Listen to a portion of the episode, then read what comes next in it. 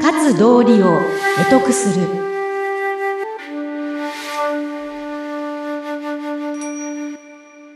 空手道を通じて一度しかない人生を悔いなく豊かに生きる。さあ今回も森先生にいろんなお話伺っていきたいと思います。こんにちはインタビュアーの水野紅子です。こんにちは。よろしくお願いいたします。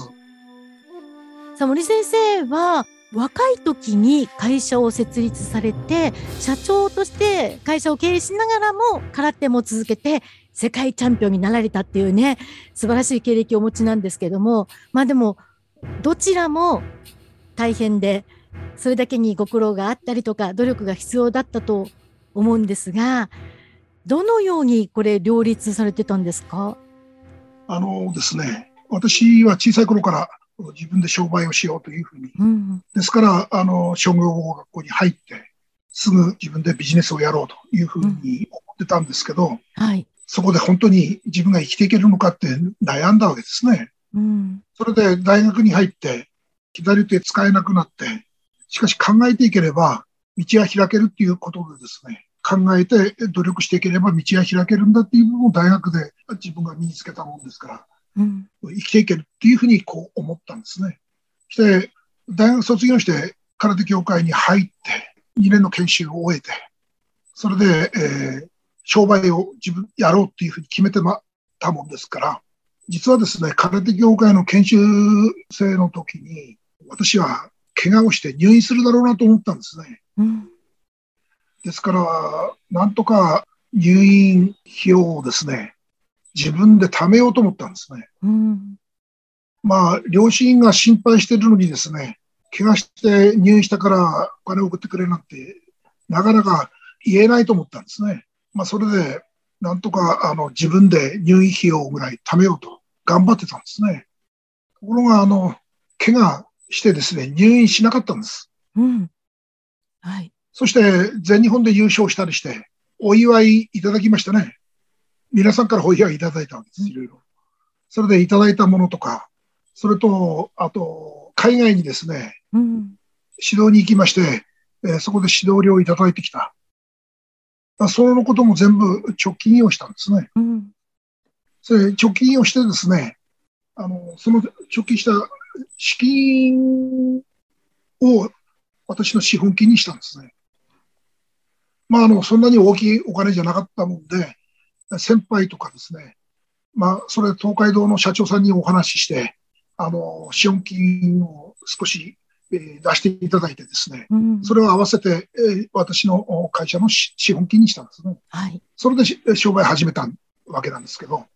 それで、あの、最初、空手着を販売しようということでですね、やりまして、空手の大会とかでですね、あると、あの、そこにえー、メダルとかトロフィーとか盾とかっていうのもあるもんですから、そういうものも、あの、あと記念品とかですね、そういうものもあの自分でやれるようにしたいなと思って、手始めにそういうことも含めて、あの、ギフトの方もやり始めたわけなんですね。はい。そういう中で、当時、ギフトっていう部分は、何が、あの、どこで、あの、一番売り上げを作ることができるかっていったときに、結婚式場とかホテルの式場でもっての引き出物だったんですね。うん、それで引き出物をですね、売るためにはどうすればいいかっていうことを、ホテルとかですね、結婚式場に入り込まなくちゃいけないですね。それでそれからホテルと結婚式場に入る努力をしていったんですね。で、いろんなところに入るようになったんですよ。これも入るのなかなか大変なんですけど。そうですよね。うん。まあ、それで、えー、入ることをしていって、あの、ギフトの売り上げも伸びてきたんですね。まあ、そういう部分の中で、あの、要するにギフトをやってたわけですけど、だんだんだんだんと、私が始めた頃は、デパートがそこまでの入り方してなかったもんですから。うん、デパートが入ってくることによってですね、今度はあの、競争相手が激しくなりましてね。そう、この結婚式の引き出物という部分についてもなかなかあの厳しい状況になってくると。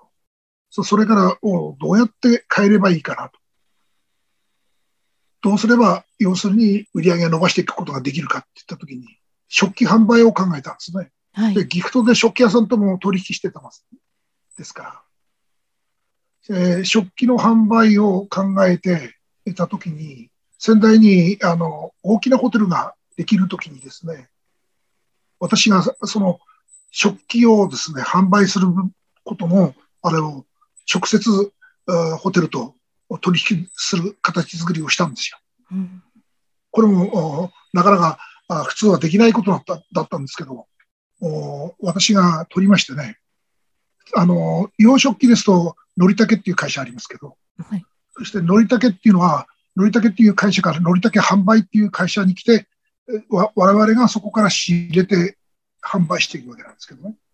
ところがそれではホテルではあのいいものが作れないし、それで、えー、その販売会社を取り越えて直接のりたけとデザインから全部起こして食器を納品したんですね。うん、それと同時にホテルで使う宴会用の洋食器とかですね、そういうのも全部そその時注文を取れたんですね、私が。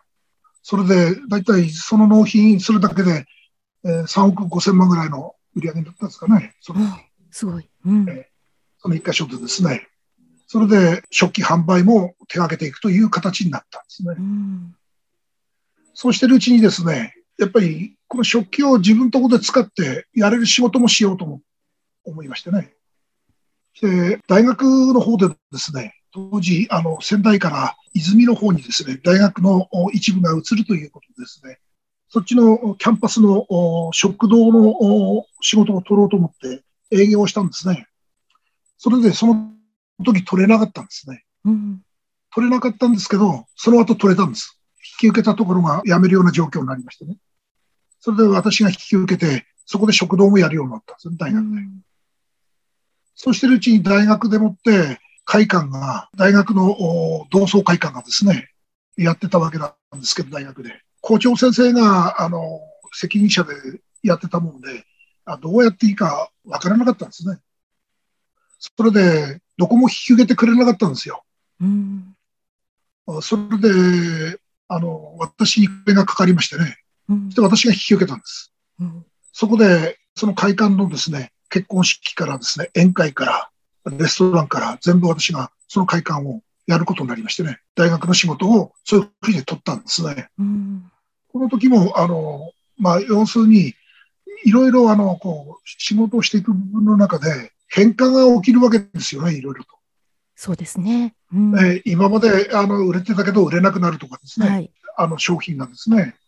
ですから次何をどうすればいいかっていう、常にそういう流れの部分の中で先を見たことをやっていかなくちゃならないということで、あのまあ、今日まで、まあ、仕事を続けていくことができたんですね。はい、やっぱりこれもですね、いろんなあの仕事をしていく中で課題や問題が次から次に出てくるんですね。ですから私はですね、それ、そういう問題から逃げずにですね、課題や問題を解決すれば、いいか、いい状況が作れるわけですから、うん、そこの問題、課題とか問題を逃げないで、解決することを考えていたんですね、一つ一つ。と、いい結果が出てくるわけじゃないですか。はい。ですから、それも空手を通じて自分が学んできたことですよね。うん、ですから、いろんな問題とか課題ができたときに、空手の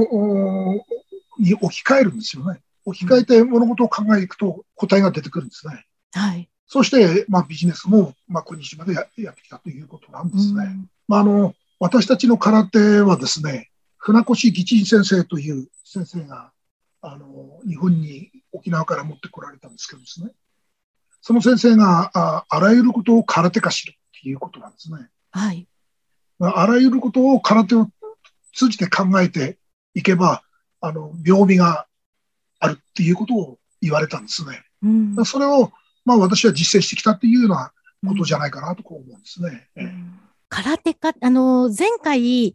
空手のお話をね、いろいろと伺いまして、本当に諦めずに、いろんな壁もちゃんとしっかりと先を見て乗り越えて乗り越えて、空手をやっていらっしゃっていたっていうのが、今本当に全くその通りでしたね、ビジネスも。えー、そうです。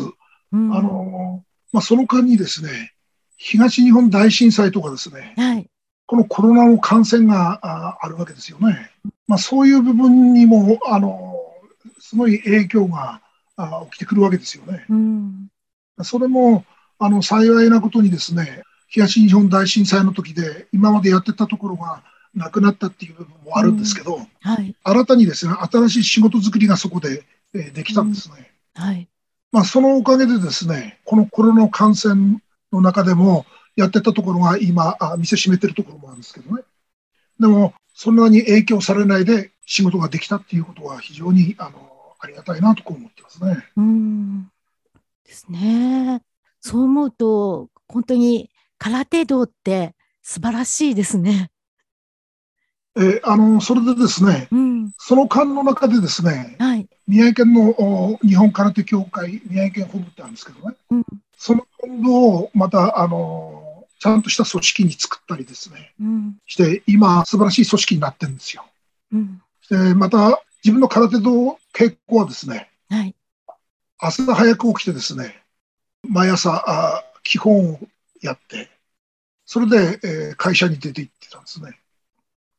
して自宅にどんなあ帰りが遅くてもですね必ず1時間ですね夜稽古をしたんですよ。で自宅といってもですね私のうちの前に信号機あるんですけどね、信号機とにらめっこして、えー、稽古したんですよ。うん。その信号機の点滅が、点滅する瞬間が相手が攻撃してくるっていうようなこととか、点滅した瞬間に私が攻撃するとかですね。うん、そういう稽古をしたんですよ。して、夜ですから暗いですよね。うん。誰もいませんから、道路には。うん。それで、そこの中で自分でやってるとですね、集中がすごいんですね。うん、集中して時間を忘れる時もあるんですよ。うん、やりすぎてしまうっていう部分、1時間と決めてたんですけどね。でその他、あのー、日中ですね、自分が空いた時間をですね、活用して大学に行って、道場で毎日一人で稽古してた。うん、こういうことをやってたんですね。だからいかにですね、1日20 24時間の使い方を考えて、それを私は12年間続けてきたんですね。12年間で続けてきたんです。うん、うんああの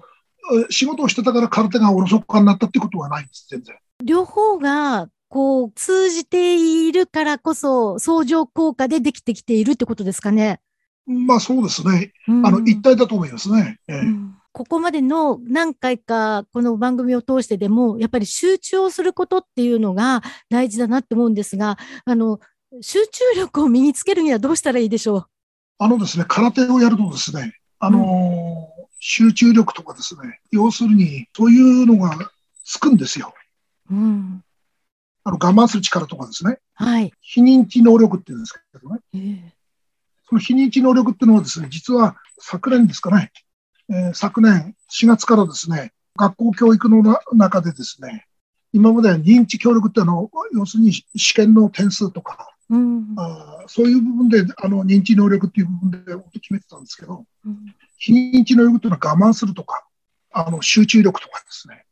えーまあ、コミュニケーション能力とか、いろんなそういうようなものをですね、要するに、まあ、くじけないとかですね、うん、そういう非認知能力という部分をですね、重要視するようになったんですよ。昨年の4月から。はい。で、生きる力っていうのをそういうところから作るというふうな日本の学校のあり方が変わったんですね。うん、はい。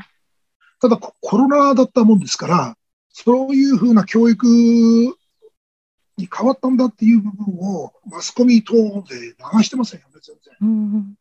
うん、実際はですね、変わったんです。この非認知能力の教育方法にですね、聞く力とかですね、はい、まず私たちは、まあ、会員の方を指導する場合に、あの、こういうふうにやりますよっていうことを教えますよね。うん、その時に相手がやっぱり聞くという、しっかり聞いて、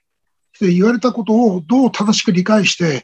どう体を動かすかっていう、この3つのことがあるんですね。はい。そのためには、外から聞いたことをうちで自分でまた作っていかなくちゃいけないですね。要するに工夫をしなくちゃいけない。これを内外の工夫っていうんですけどね。それを持って初めてですね、先生から言われたことを正しくやれるような状況になっていますね。